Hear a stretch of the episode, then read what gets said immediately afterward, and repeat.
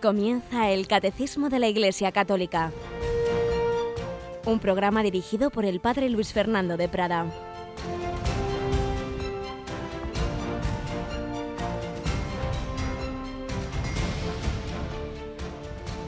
Un cordial saludo, queridos amigos, queridos oyentes, querida familia de Radio María. Una mañana más Vamos adelante con este gran regalo que nos dio la Santa Madre Iglesia, que es el Catecismo de la Iglesia Católica, donde tenemos enseñanzas para la razón, para la fe, para la vida, para el corazón. Todo ello es lo que el Señor nos ofrece a través del magisterio de la Iglesia. Seguimos en este apartado de los principios del catecismo, de cómo podemos conocer a Dios. Lo conocemos con la razón, aunque por supuesto, ante todo, con nuestra propia experiencia en el día a día, en nuestra oración. El Señor quiere que le conozcamos con todas nuestras facultades. Tenemos hoy con nosotros a Mónica Martínez. Buenos días, Mónica. Muy buenos días, padre. Bueno, Mónica, cada vez que veo ese vídeo del 15 aniversario de Radio ya me da vergüenza, ¿verdad? Eh, porque lo empezamos tú y yo. Sí, sí, bueno, yo, yo me suelo saltar la primera parte. lo bonito es lo que viene después, ¿verdad? Si alguno de nuestros oyentes aún no lo ha visto, les, les sugerimos que lo hagan porque la verdad es que es muy simpático. Tuvimos una gran directora de arte, nuestra querida Yolanda, ¿verdad? Y luego Paloma Niño, que lo fue montando todo estupendamente. Pues ya está directamente colgado en la web. Antes era con un enlace, ahora ya está directamente directamente se entra en www.radiomaria.es y veréis que podéis pinchar vídeo del 15 aniversario de Radio María y podréis ver a toda esta plantilla, bastantes voluntarios y los diversos departamentos de la radio. La verdad es que está muy bien, es muy simpático y os lo sugerimos pues para vivir mejor y conocer mejor a esta gran familia de Radio María. Pues vamos adelante con este programa tan importante, no por quien lo hace, sino por el contenido tan grande, tan bueno como es el Catecismo de la Iglesia Católica.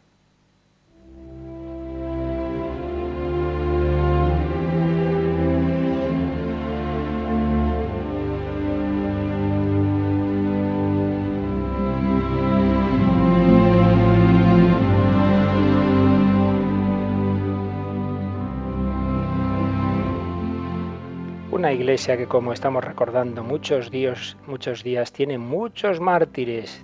Tenemos una historia de mártires desde el primer momento, desde San Esteban a ahora mismo, en este instante en que estamos nosotros aquí hablando tranquilamente del catecismo, hay millones de cristianos discriminados, perseguidos, encarcelados en bastantes países. Se calcula que más de 100 millones, más de 100 millones de cristianos están en una situación o de persecución directa o al menos de discriminación. Siempre debemos tenerles presentes, ayudarles con nuestra oración, con nuestro apoyo a las instituciones que están en su ayuda. Pues vamos a recordar, como en otras ocasiones, de nuevo el testimonio precioso que nos dejaba quien fue el cardenal Francisco Javier Núñez Bantuan, vietnamita, santo varón, introducido su proceso de canonización y que cuando daba sus ejercicios espirituales al Papa Juan Pablo II y a la curia vaticana, recordaba la herencia de los mártires particularmente en su país. Qué poco sabemos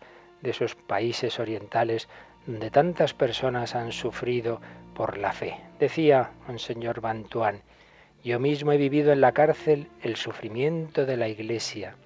Sentía pasar el tiempo, día tras día, sin ver el final me preguntaba como el profeta Isaías, Centinela, ¿qué hay de la noche? Centinela, ¿qué hay de la noche?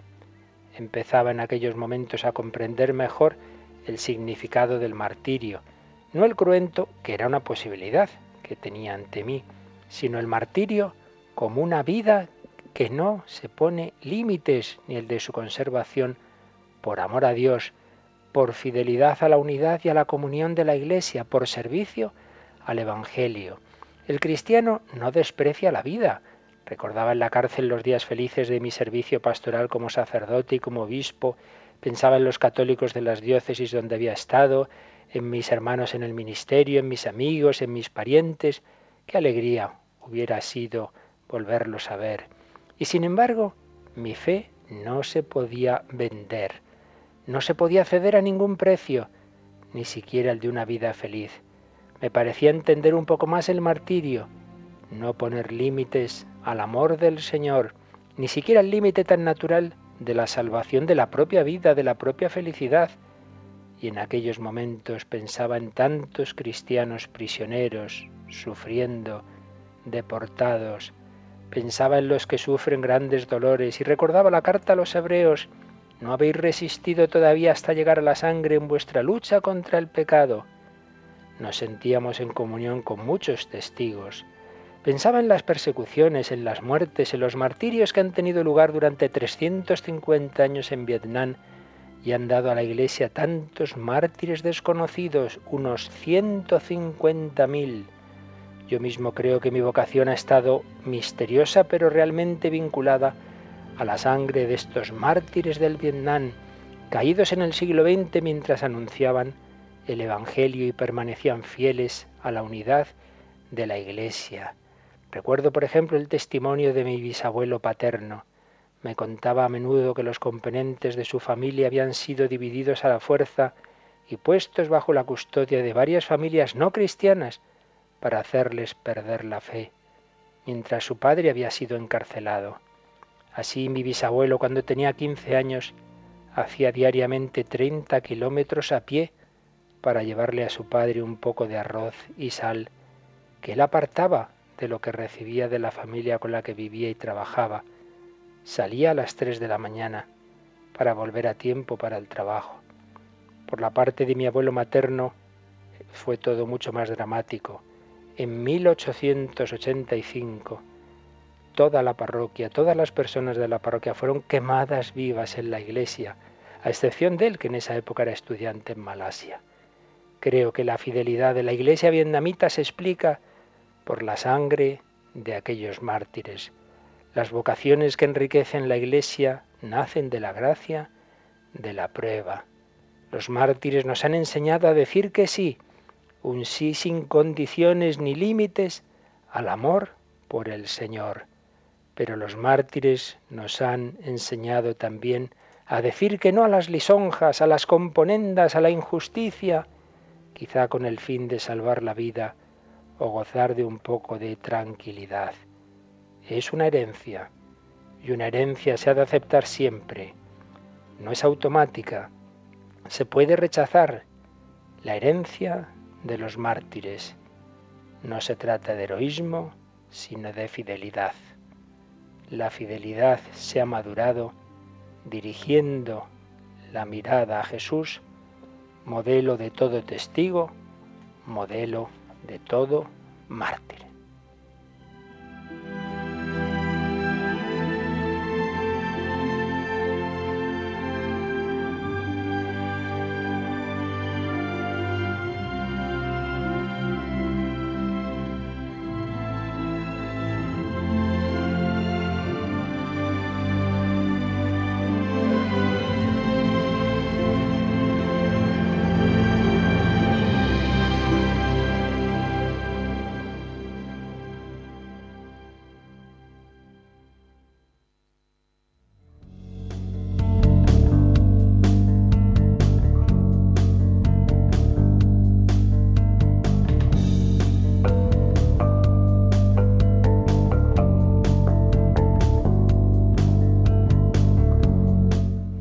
Impresionantes palabras de Monseñor Bantuan que nos recuerdan que este catecismo, esta fe de la Iglesia Católica, es una fe de mártires.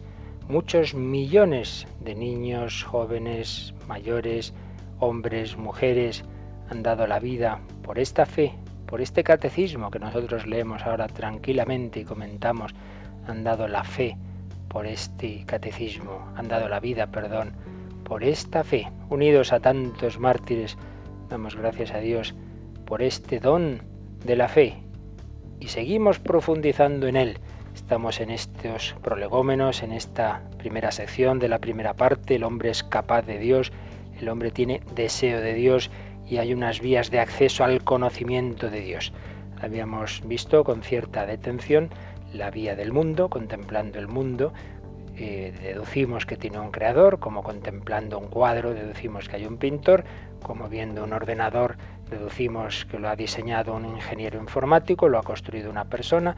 Viendo el cerebro humano, deducimos esto no sale por evolución ciega y casual. Dios ha podido crearlo guiando una evolución, pero siendo Él el creador, siendo Él la inteligencia que ha ordenado este mundo. Contemplamos el mundo contingente, nos habla de un ser absoluto y necesario, contemplamos el mundo ordenado, nos habla de una inteligencia ordenadora, pero también habíamos visto la vía del hombre, entrando dentro de nosotros mismos, vemos esos deseos de verdad, de belleza, de conciencia del bien y del mal, esa aspiración al infinito, a la felicidad, ese sentido religioso, el lenguaje simbólico, el progreso, la libertad, todo ello nos habla de que somos algo más que materia, son operaciones específicas del ser humano, que no hace el animal más, entre comillas, inteligente, porque ahí hablamos de otro tipo de inteligencia. El animal nunca va a hacer filosofía, no va a hacer arte, no va a rezar a la Santísima Trinidad, no. Todo eso presupone que en el hombre hay un principio espiritual que llamamos alma. Por ello, esas operaciones espirituales nos hablan de un principio espiritual llamamos alma o espíritu, y ese principio espiritual no puede provenir de la materia. Lo más no viene de lo menos. ese espíritu humano tiene que proceder de un espíritu con mayúsculas, el espíritu divino. El alma nos lleva a Dios, el camino, la vía del hombre, observando dentro de nosotros mismos esas operaciones que tenemos, deducimos en efecto que tenemos un alma que solo puede proceder de Dios. Por eso, Mónica, ayer pues íbamos concluyendo estos razonamientos con lo que nos dice el número 34 que podemos volver a repetir hoy. El mundo y el hombre atestiguan que no tienen en ellos mismos ni su primer principio ni su fin último, sino que participan de aquel que es el ser en sí, sin origen y sin fin. Así, por estas diversas vías, el hombre puede acceder al conocimiento de la existencia, de una realidad que es la causa primera y el fin último de todo, y que todos llaman Dios. Por estas diversas vías deducimos que tiene que existir esa realidad primera, esa causa primera de todo al que todos llaman Dios. Y recordábamos que cuando vemos quién ha hecho el mundo, lo ha hecho Dios, y cuando a veces preguntan los niños o no tan niños, ¿y quién ha hecho a Dios? Hay que decir, nadie ha hecho a Dios. Dios no tiene causa, ni siquiera es causa de sí mismo. Dios es, Dios el ser que es desde siempre, el ser que posee su propio ser eternamente. Dios y la eternidad, decíamos ayer, vienen a ser también de alguna manera conceptos equivalentes. El mundo y el hombre nos llevan al ser que es. Pero el número 35 da un paso más en su primera frase, vamos a releerla también, Mónica.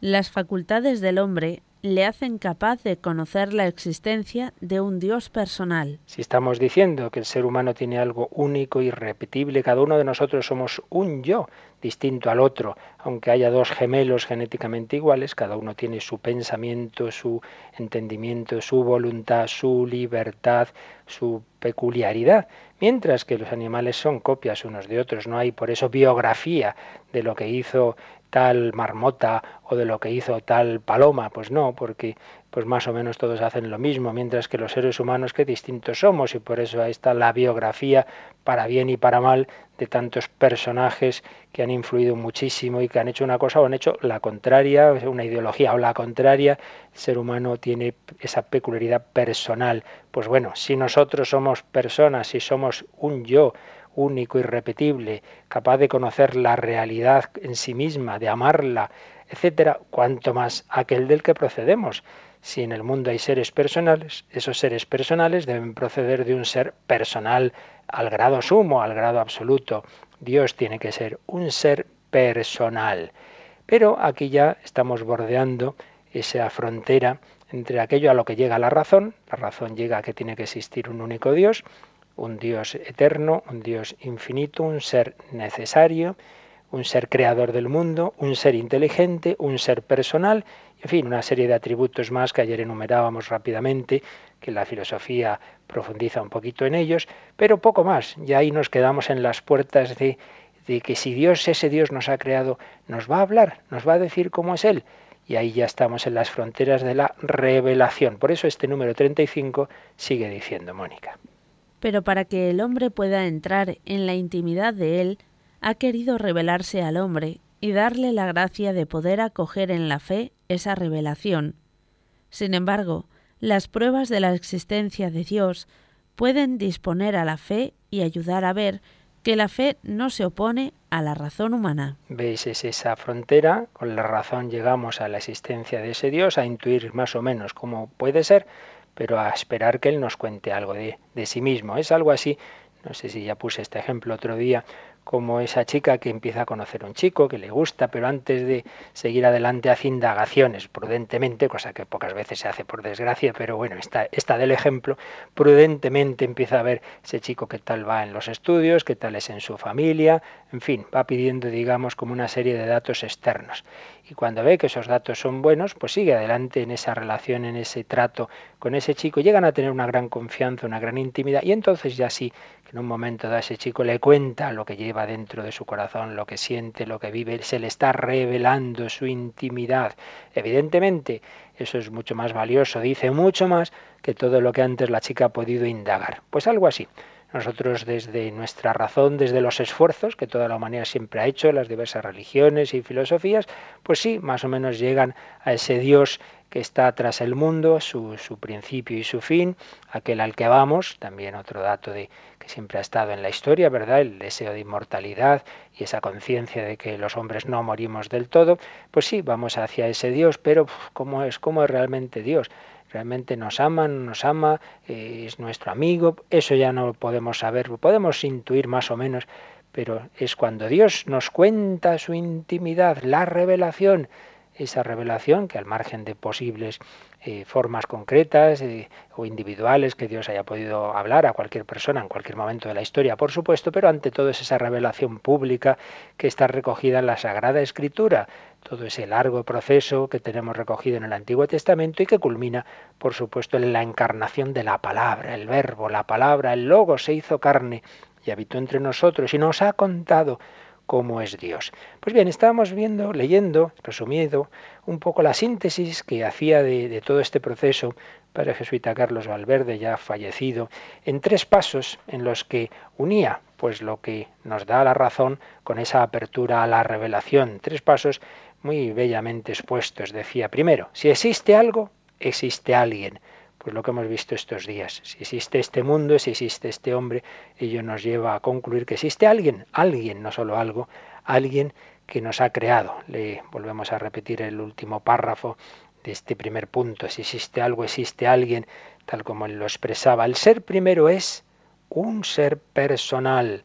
Por persona entendemos un ser capaz de conocer inteligentemente, es decir, de conocer las realidades en cuanto realidades y de ser conocido también inteligentemente. El conocimiento de lo real en cuanto real lleva consigo necesariamente la capacidad de amar cuanto de verdadero, bueno y bello hay en la realidad, y por lo mismo de ser recíprocamente conocido y amado como verdadero, bueno y bello. El ser dotado de la capacidad de conocer y amar, así es un ser personal. El ser primero por serlo es ser en plenitud y en consecuencia es fundamento y razón de todos los seres inteligentes y capaces de dar y recibir amor. Por todo ello, el absoluto no puede no ser más que un ser personal. Por eso le hemos nombrado como alguien. Si existe algo, existe alguien. Pero a continuación daba un segundo paso. Si existe alguien, ese alguien es amor.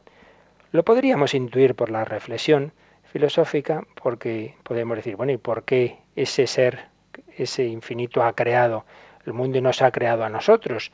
Pues como esos padres que quieren tener unos hijos para hacerles felices, lo podíamos intuir.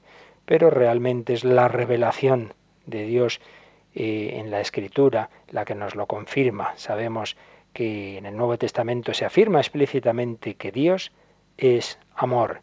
Jesucristo nos ha mostrado al Padre como amor y todo el Evangelio es un himno al amor como valor supremo de la persona. Recordad ese famoso texto de San Pablo, ¿verdad? Todo lo, lo, importante y lo que queda es el amor. Dios es amor. ágape, término griego, que prácticamente se, se inventa, porque no se usaba apenas, para, para expresar el tipo de amor que es el de Dios, que no es un amor de necesidad ni de atracción como el nuestro, el amor del eros, sino que es un amor de donación, de entrega gratuita.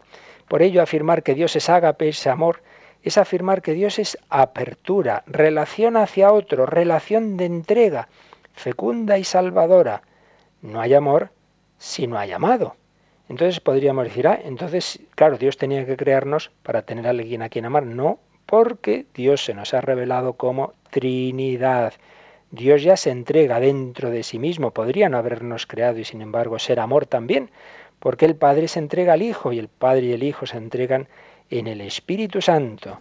Decía el Padre Valverde, si Dios fuese una única persona, difícilmente sería amor. ¿A quién entregaría perfectamente su ser?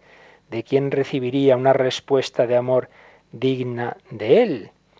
Cuando sabemos que Dios entrega todo su amor a un Hijo al que engendra eternamente, eternamente, que a su vez el Hijo hace siempre lo que le agrada al Padre, es decir, que le da una perfecta respuesta de amor, y que esta mutua relación es tan profunda que constituye una tercera persona, el Espíritu Santo, entonces entendemos un poco más la expresión de San Juan, Dios es amor. Por otro lado, si observamos de cerca la realidad, nos encontramos con que existen otros seres capaces de recibir el amor del Dios absoluto y de devolverlo. Somos nosotros, las personas humanas. Dios puede entablar también con los hombres una relación de donación de sí mismo, porque el hombre es ese ser que puede conscientemente recibir esa entrega, adorar al Dios que se acerca a él y entablar con el mismo Dios una relación de generosidad y de amor. Más aún, el amor de Dios, por ser del absoluto, es por su parte un amor absoluto, es decir, no sometido a condiciones ni a circunstancias. Cabe, sin embargo, y es un profundo enigma, que la libertad humana rechace ese amor. Dios, en cambio, nunca rechaza el amor, nunca elige el mal. Si Dios es amor supremo por ser espíritu supremo, los hombres, creados como espíritus en el mundo a su imagen y semejanza, alcanzan la plena realización de su naturaleza en la donación generosa de sí mismos al bien de los demás. Dios el Creador es amor, nosotros estamos llamados también a ser amor. Y concluía este punto el Padre Valverde comentando cómo la dolorosa tragedia de las civilizaciones europeas del siglo XX fue haber convertido a la persona en algo, empieza de una máquina anónima para la guerra, en número de un campo de concentración, en ciego esclavo del partido, en animal máquina que produce y consume, en el hombre unidimensional diamorfo que denunció Herbert Marcuse. La prevalencia y la sobrevaloración de lo abstracto, de lo impersonal, el partido, la raza, la sociedad sin clases, el producto, el beneficio económico, acaba por destruir a la persona. Fijaos las implicaciones que tiene una concepción de Dios como Dios personal, como ser personal que nos ha creado personas a su imagen y semejanza, la importancia del ser personal. Si somos fruto de la creación de un Dios personal, cada uno es una persona única y repetible a la que hay que tratar, decíamos, no como medio, sino como fin. Si por el contrario somos fruto de una evolución ciega de la materia, pues somos eso, materia más evolucionada, pero una materia a la que puedes instrumentalizar para tus fines, como por desgracia han hecho y hacen esas ideologías a las que aquí apuntaba el padre Valverde. Y el tercer paso de esa su reflexión entre la razón y la fe, primer paso si existe algo, existe alguien, segundo si existe alguien es amor, tercer paso era si Dios es amor, yo soy inmortal. Ese deseo que siempre ha tenido el ser humano de vivir para siempre nos lo confirma la revelación. El amor busca siempre el bien del amado. El amor, si es verdadero, es del todo y para siempre.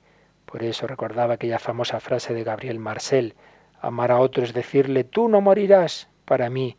Y Miguel de Unamuno, amar a otro es querer perpetuarse en él. Buscamos un amor que dure para siempre.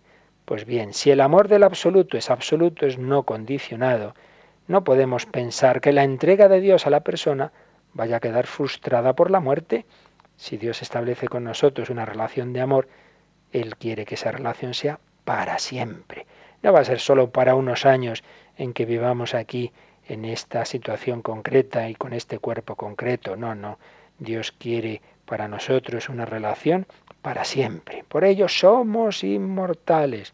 Ya todas las culturas y civilizaciones lo han intuido por el alma, y algo que no muere nunca en el hombre, lo que llamamos esa alma, esa alma que al ser espiritual es inmortal. Pero además la revelación cristiana nos va a decir que no solo el alma, sino que ese cuerpo que Dios ha ido preparando, pues al crear este universo, al poner en él las condiciones para que en un momento dado surgiera en él la vida y las condiciones para que en otro momento dado pudiera surgir un cuerpo en el que él iba a influir el alma y surgir, por tanto, la vida humana, todo ese proyecto no iba a destruirse, no iba a quedar en nada, sino que toda esa materia que Dios ha ido preparando desde ese primer Big Bang, esa primera partícula, la formación de los elementos para que ahora tú y yo podamos tener este cuerpo con el que oímos, con el que hablamos, con el que sentimos, este cuerpo, una vez transfigurado, va a resucitar, va a vivir eternamente, va a estar transfigurado en esa nueva situación en la que ya no va a ser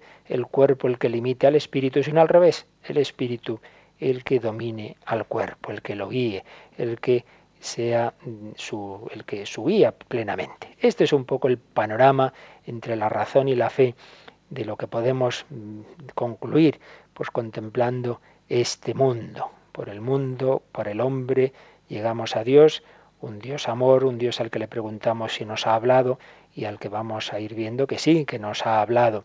Pero como digo, de momento al menos la razón se llega, llega a ese umbral. Sin embargo, sin embargo, tenemos que hacer alusión al gran problema, a la gran dificultad, la principal sin duda, para muchos, para que muchos den este paso a creer en Dios. Vemos, sí, sí, hay un mundo contingente que nos habla de un ser necesario. Vemos un mundo muy ordenado, nos habla de una inteligencia que lo ha diseñado, sí, pero también vemos desorden, también vemos mal. Nos encontramos con lo que más dificulta mucho es creer en Dios, que es el problema del mal. No lo vamos a tratar aquí a fondo porque el catecismo trata del mal en otro lugar, cuando habla del pecado original y en otros lugares de su exposición, no aquí. Pero creo que no podemos terminar esta exposición sobre las llamadas pruebas de la existencia de Dios sin hacer al menos alguna alusión a este grave problema porque, repito, me parece evidente que para muchos es la principal dificultad. ¿Cómo puede haber un Dios que permita esos terremotos, esos tsunamis, esas injusticias, esa madre a la que se le matan sus tres hijos?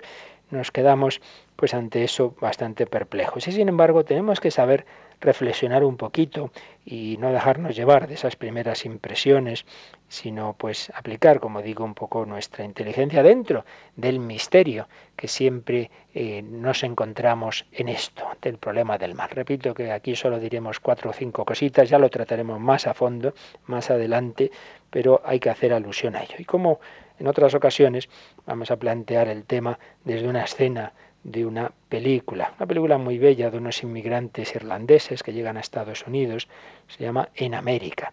La familia, los, padres y dos hijas encantadoras, eh, y en su historia hay un drama, porque había muerto mucho tiempo antes un niño pequeñito en la familia, y ahora la mujer queda embarazada y les indica el médico es un embarazo de mucho riesgo, puede morir el niño, que puede morir la madre. Entonces vamos a escuchar una escena en la que el padre de familia está bajando la escalera del piso alquilado que tienen, bastante pobre por cierto, y en el piso de abajo hay un hombre de, de color negro que está también enfermo, que según se va viendo después en la película tiene sida y está pues eso, va acercándose a la muerte. Entonces este, este vecino eh, había dicho, ¡ay, qué bien, que estás embarazada, esto os va a traer suerte! Pues ahora que ya saben esa dificultad y ese peligro, se encuentran los dos y tienen este diálogo que creo que nos puede introducir en este tema del problema del mal. Así que el bebé nos traerá suerte, ¿verdad? Ya te diré yo qué va a traer. Podría infectarla. Y dos niñas se quedarían sin madre. Así que mantén la boca cerrada. No tienes fe. ¿En qué? ¿En Dios? Una vez le pedí un favor. que se me llevara a mí en vez de a mi hijo. Y se nos llevó a los dos. Y mira qué dejó en mi lugar. Un puto fantasma. No existo. No pienso. Ni río, ni lloro. No puedo ni sentir. ¿Quieres ser yo? ¿Ocupar mi lugar? Ojalá pudiera. ¿Te gusta ella? ¿La quieres a ella? No. Te quiero a ti. Y también a tu preciosa mujer. Y también a tus hijas. Incluso quiero a tu hijo que aún no ha nacido. Me gusta incluso tu, tu furia. Yo quiero a todo lo que vive. Te mueres. Perdona. Yo quiero a todo lo que vive. Uno, el padre de familia, se está fijando en lo que le falta, en ese niño que murió, en ese peligro en el que están. Y el otro, que sabe que va hacia la muerte, sin embargo, está valorando todo lo bueno que hay. Pues, como digo, no podemos aquí abordar el tema a fondo y mucho menos dar una respuesta convincente y clara ante un misterio, pero sí que debemos partir en primer lugar de esa primera idea. Si precisamente existe el mal es porque el mal es la privación de un bien, eh, vemos, esto es una cosa muy típica que se hace, a veces coges un folio blanco, pones un par de puntitos, mm, de manchas, se lo enseñas a alguien y dice, ¿qué ves aquí? Dice, dos puntos negros. hombre, no, ves un folio blanco con dos puntos negros. Pues muchas veces nos pasa eso, que nos fijamos en lo que nos falta y no nos damos cuenta de todo lo bueno. Un ejemplo muy sencillo, si yo me encuentro un cochazo, un BMW, por ejemplo, extraordinario, pero veo que tiene un golpe tremendo, un faro roto, eh, en fin, está muy abollado, no se me ocurre decir qué mal hace últimamente la BMW los coches. No, no, digo, la BMW lo habrá, lo hecho muy bien, pero este, este, el conductor de este coche se ha dado un golpe, lo ha conducido de una forma o le ha venido otro, se han dado un golpe. Bueno, pues el mal que vemos, el desorden que vemos, es sobre un bien previo, es sobre un mundo ordenado. Precisamente por eso nos choca más ese mal. Si yo veo un ciego, lo primero que tengo que dar gracias es el milagro de la vista.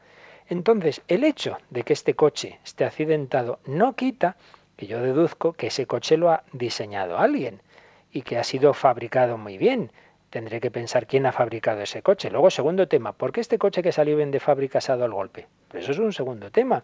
Pero por el hecho de ver el mal, no nos olvidemos de que hay mucho más bien y mucho más orden que sigue necesitando la explicación de quién lo ha creado. Por ello, el mal en el mundo no, para nada va contra todo lo que hemos dicho hasta ahora de la necesidad de un Dios que ha creado el mundo. Otra cosa es que no sepamos, esto es otra cuestión muy distinta, cómo unir que Dios es amor y Dios nos busca nuestro bien y nuestra felicidad con que permita el mal. Pero no porque el mal de por sí, digamos, eh, disminuya las razones de que hemos estado viendo que nos llevan a un Dios creador, a un Dios inteligente, sino que no entendemos cómo se conjuga ese Dios no solo creador, sino Dios amor y Dios providente con el mal en el mundo. Por ello tenemos que recordar el mal es una privación de bien, el bien está ahí, el orden está ahí. El mal no va directamente contra un Dios creador inteligente, porque además pensad una cosa, el sufrimiento y la muerte es con natural a todo cuerpo vivo. Si Dios ha creado unos seres, unos, unos seres sensibles, unos cuerpos vivos, pues hombre es propio del cuerpo vivo la sensibilidad, el sufrimiento y la muerte el que Dios no se eximiera de la muerte, como se nos indica en el Génesis, eso era, digamos, la situación excepcional y el milagro. Pero lo normal es esto. Lo normal es que todo ser vivo sufre y muere. Eso no, no va contra ese Dios creador. Otra cosa distinta es que Dios permita el mal para sacar un bien de él, que es lo que ya vemos claramente en la revelación y pongamos un ejemplo muy sencillo, pero muy obvio, un niño pequeño que está tan contento y tan feliz y que empieza a dolerle algo y que de repente ve que sus padres le llevan al hospital y que ahí le empiezan a hacer pruebas que le duelen y le meten en un quirófano y lo operan y lo pasa muy mal.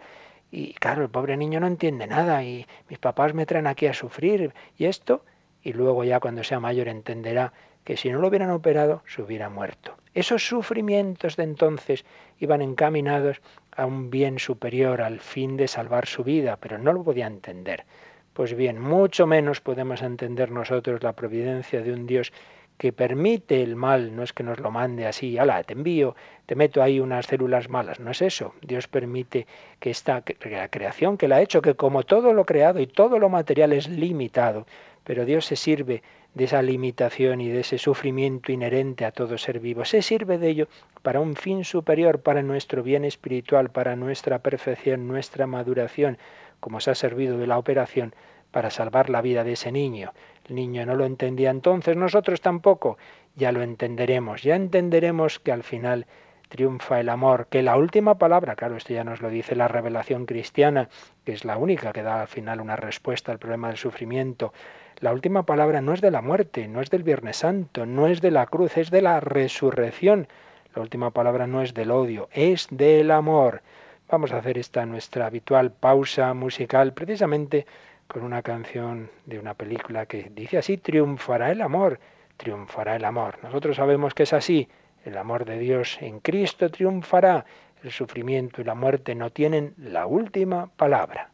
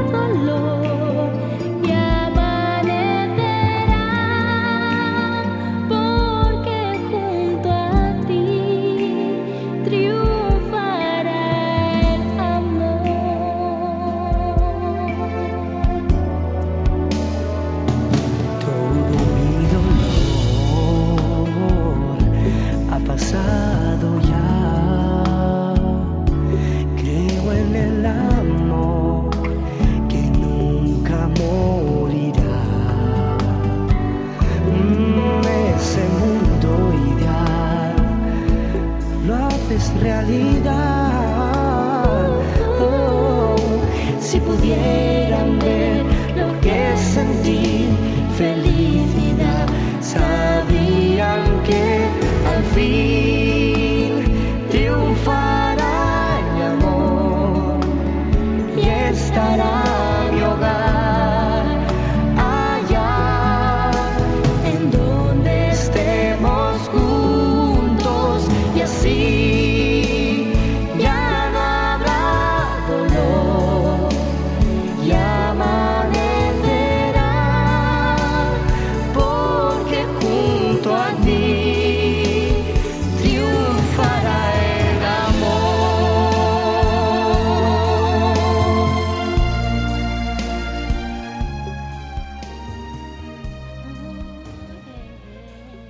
Están escuchando el Catecismo de la Iglesia Católica con el Padre Luis Fernando de Prada. Triunfará el amor, una película como El Rey León nos da ese mensaje tan bello donde no habrá dolor. En cualquier lugar el Señor nos puede hablar, nos puede dar una palabra una palabra breve de un tema tan complejo que, repito, ya abordaremos con más detención, pero que antes de terminar este apartado del catecismo sobre las pruebas de la existencia de Dios teníamos que hacer alusión a ella. No se anulan esos razonamientos porque haya males. Es lógico, Dios ha creado un mundo de seres limitados, materiales, todo lo material es limitado. Dios no puede crear un mundo que sea Dios, pues es que es inevitable, es inevitable. Todo lo que está sometido a las leyes de la materia, pues tiene esa limitación. es un milagro que exista la vida, que exista el planeta Tierra, es un milagro de por sí.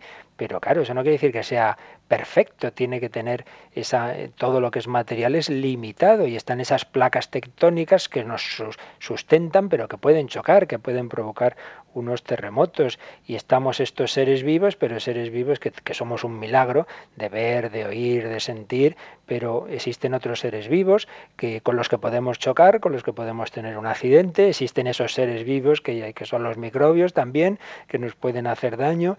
Y claro, Dios puede hacer y los hace milagros, pero no puede estar constantemente haciendo excepciones a esas mismas leyes que él ha puesto para que funcione el mundo, para que funcione la materia. Entonces es normal.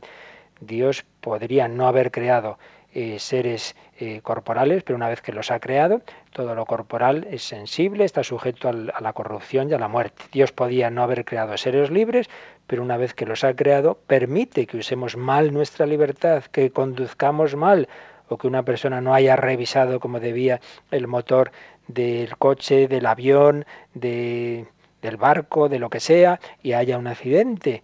Dios respeta las reglas que él mismo ha puesto. Ahora, eso sí, Dios en su providencia infinita y en su inteligencia infinita sabe sacar bien de ese mal. En primer lugar, ya es un bien el hecho de habernos creado libres. Claro, los, las vacas no, no, no, pecan ni van al infierno, pero tampoco pueden ir al cielo, evidentemente. Dios nos ha creado como seres libres que podemos hacer mal, que podemos matar, que podemos secuestrar, pues todas estas cosas horrorosas, las noticias que vemos a veces, ¿verdad?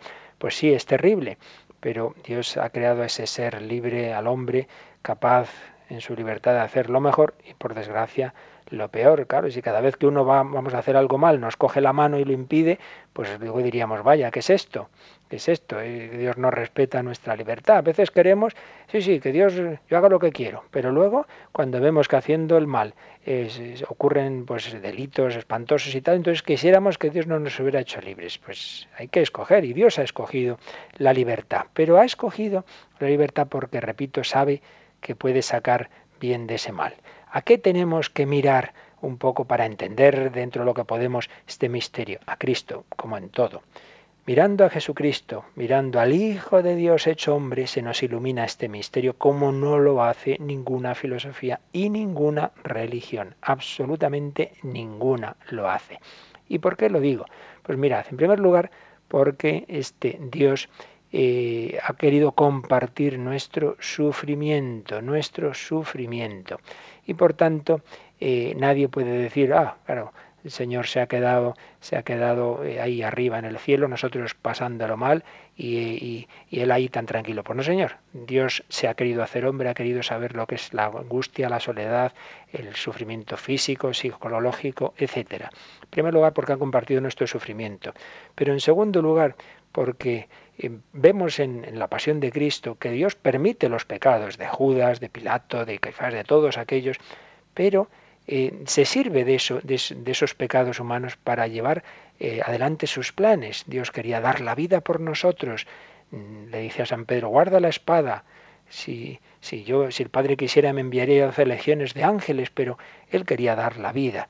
Y por otro lado vemos que al final triunfa la vida, triunfa el amor, porque ese Jesús que sí va a dejar que le flagelen, que le torturen, que le maten, que le crucifiquen, sin embargo va a resucitar. Por ello, querido hermano, querido oyente, en tu dolor o contemplando el dolor del mundo, míralo siempre como con ese fondo del misterio pascual de Cristo, su cruz, muerte y resurrección.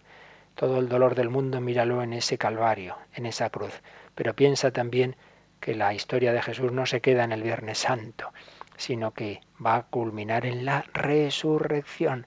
Todo dolor, toda muerte serán vencidos. Juan Pablo II dijo a Vittorio Messori en aquel libro entrevista, si no hubiera existido la cruz, la verdad de que Dios es amor estaría por demostrar. Todas las religiones en que simplemente hablan del Dios creador, pues sí, Dios ha creado el mundo, ya repetimos que el mal no anula el llegar a que hay un Dios creador, pero sí que tendríamos motivos para dudar de que ese Dios nos ame. Pero si Dios se ha hecho hombre y ha compartido nuestro dolor y nuestra muerte y lo ha vencido con la resurrección, entonces hablamos, podemos hablar de ese Dios amor. Y Benedicto XVI, en ese diálogo con jóvenes que ya citamos en otra ocasión, después de hablar un poquito de esas pruebas de la existencia de Dios partiendo del mundo, concluía con estas palabras. A mí me parece que el verdadero problema actual contra la fe es el mal en el mundo. Nos preguntamos cómo es compatible el mal con esta racionalidad del Creador. Había estado hablando de cómo vemos ese mundo ordenado, ese, ese universo que responde a una matemática que el hombre puede entender. Y dice, aquí realmente necesitamos al Dios que se encarnó y que nos muestra que Él no solo es una razón matemática, sino que esta razón originaria es también amor. La opción cristiana es la más racional y la más humana. Podemos elaborar con confianza una visión del mundo basada en esta prioridad de la razón, en esta confianza en que la razón creadora es amor y que este amor es Dios. No solo es inteligencia, inteligencia creadora de un mundo ordenado, sino que es amor, amor que ha asumido la limitación de todo lo que es lo creado, se ha hecho criatura, el Hijo de Dios al hacerse embrión en el seno de María, y compartir toda nuestra vida humana con sus limitaciones, incluso con la muerte, ha compartido esa limitación humana, ha compartido la muerte, pero lo ha vencido con la resurrección y nos promete esa vida eterna. Todo vale la pena si nos vamos uniendo. ¿Y cuántas experiencias? Bueno, hemos empezado hoy el programa con ese comentario de los mártires del cardenal Bantuán, toda esa historia de santos mártires en el Vietnam, esas personas que han llegado al cielo por ese camino de la persecución, esos muchísimos de ese pueblo de los antepasados del cardenal que estaban en una iglesia a la que prendieron fuego, cosa que ocurre también a veces hoy día en algunos países, y ahí murieron todos abrasados y todos pues directamente al cielo un Dios infinitamente poderoso y bueno, bien puede compensar infinitamente cualquier tragedia humana con una eternidad feliz, con una eternidad feliz, llamados a la vida eterna. Ese niño discapacitado que aquí nos parece que va a tener una vida muy pobre y tal, no te olvides, va a tener una eternidad feliz. Cuando vemos una película en la que, ay, van ganando los malos, tú tranquilo, a ver cómo acaba la película pues la película del mundo va a acabar en la victoria del amor. Lo que hace falta es que tú estés de ese lado, del lado del amor. Aunque suframos como Jesús sufrió, triunfaremos y venceremos. Pues vamos a pedir al Señor que nos dé esa confianza, aunque no entendamos muchas veces sus planes, lógico y natural. No vamos a meter en nuestra pequeña cabecita, no vamos a meter esos planes de la inteligencia infinita. Pues como siempre, Dejamos estos últimos minutos si queréis hacer comentarios, preguntas, testimonios.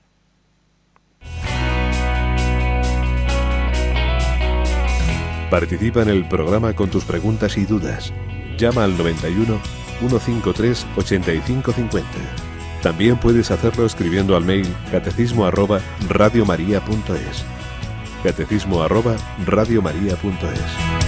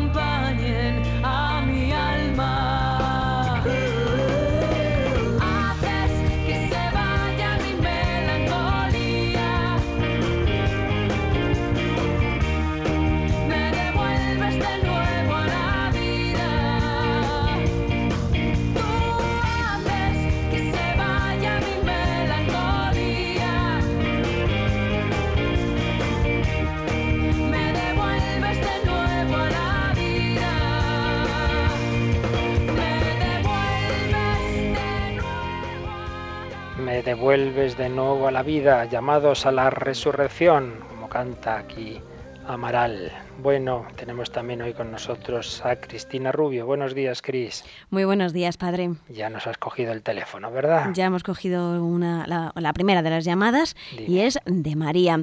Dice que cuando se pone a rezar bien en su habitación o cuando va a una iglesia, pues lo primero que le pasa es que la entran ganas de llorar y entonces se pone a llorar un buen rato y bueno, como si estuviera rezando con Dios, pero, pero le entran muchas ganas de llorar. Se le pasa y todo lo ve con más claridad, pero no entiende por qué siempre le pasa esto. Bueno, claro, ya cuestiones tan personales es difícil responder así, ¿verdad? Desde la radio, por teléfono, sin, sin conocer a la persona, habría que ver, ¿no? Bueno, podría, puede ser una, una, simplemente una cuestión, digamos, de forma de ser, psicológica, pero puede ser también etapas en la vida espiritual en que el Señor nos deja una cierta desolación, eh, unos ciertos sentimientos que hay que ver si son buenos, porque eh, existe una, un, un, lloro sano. No nos olvidemos que Jesús dice, vienen todos los que lloran porque ellos serán consolados. Hay lágrimas buenas espiritualmente que nos acercan a Dios, que nos dan una mayor sensibilidad, pero las hay también malas, que pueden ser tentación. Entonces, si uno ve eh, yo le diría a María que esto es lo importante, para María y a todos, lo importante, cualquier experiencia que yo vea al final, que esa oración a mí me hace estar más entonado durante el día, más centrado en Dios, con más paz, con más alegría, con más caridad, pues muy bien, adelante. Viceversa, si es algo tristón, desanimado, cuidado. Entonces puede que ahí sea por temas más de tipo psicológico o de temas de tentaciones eh, del maligno que se sirve de cualquier cosa para, para llevarnos a su terreno, entonces hay que tener cuidado y no dejarse llevar de, de esa melancolía o de esa tristeza. Pero en fin, ya digo, responder más sin conocer a la persona es una pregunta más para hacer a un confesor que te conozca, un director espiritual. ¿Tenemos más llamadas, Mónica? Pues nos ha llamado Concha desde Cantabria para hacer un comentario. Dice que ella eh, piensa, a lo que ha comentado usted, que Cristo vino al mundo no porque quisiera conocer el sufrimiento y bueno toda nuestra vida, sino para dar ejemplo de vida precisamente a nosotros. Bueno, Cristo ha venido al mundo, como explica el catecismo más adelante, cuando habla de las razones de la encarnación, por bastantes motivos, por bastantes motivos. Yo, yo no he dicho que viniera directamente para para compartir el sufrimiento, pero sí que uno de los motivos principales es manifestarnos el amor de Dios. ¿Y qué manifiesta más el amor de Dios que ser capaz de sufrir por el amado? Por supuesto, el principal motivo de la encarnación, lo decimos en el credo, por nosotros y por nuestra salvación es para salvarnos de esa nuestra limitación, salvarnos de nuestro pecado, salvarnos de la muerte y podernos llevar a nuestro fin. ¿Cuál es nuestro fin? La unión eterna con Dios. ¿Cómo nos unimos con Dios? Por amor. ¿Cómo puedo llegar al amor de Dios? Enamorándome de Dios. Para ello Dios se me ha hecho accesible en Jesucristo. Puedo amar a ese Jesús, puedo amar a ese niño, a ese hombre, a ese crucificado Qué duda cabe de que ver el sufrimiento de Cristo en la cruz es lo que más ha enamorado en la historia a los cristianos, a los santos, a los mártires. Si Dios ha dado la vida por mí, si ha sufrido tanto por mí, ¿cómo no voy yo a amarle a Él? En fin, es un conjunto de, de finalidades, pero que todas ellas se engloban en esa finalidad de salvarnos, es decir, de sacarnos de nuestro pecado, de nuestro egoísmo y llevarnos al cielo, llevarnos a la plena unión con Dios. Esto, como digo, lo veremos cuando lleguemos a la encarnación de Jesucristo, porque se hizo hombre el Hijo de Dios.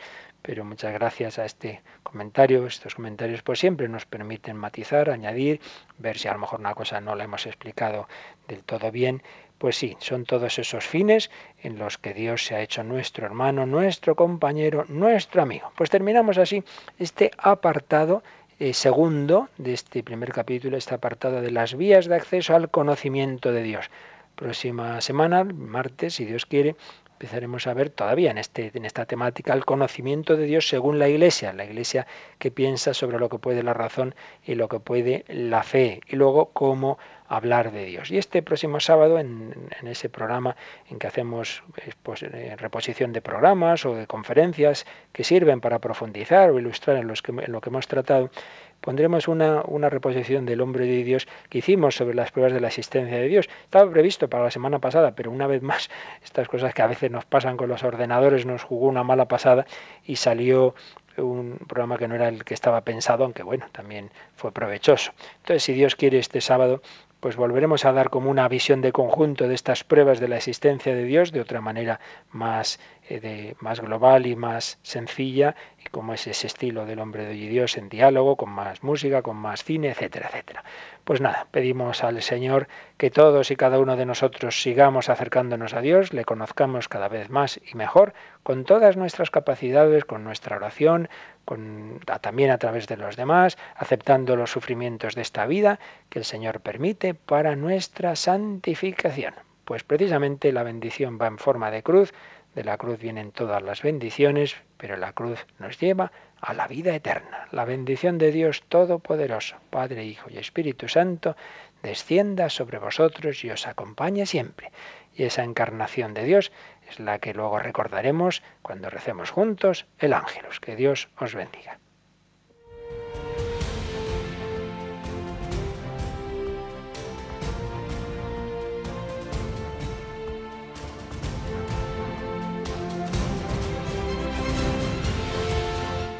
Han escuchado en Radio María el Catecismo de la Iglesia Católica, un programa dirigido por el Padre Luis Fernando de Prada.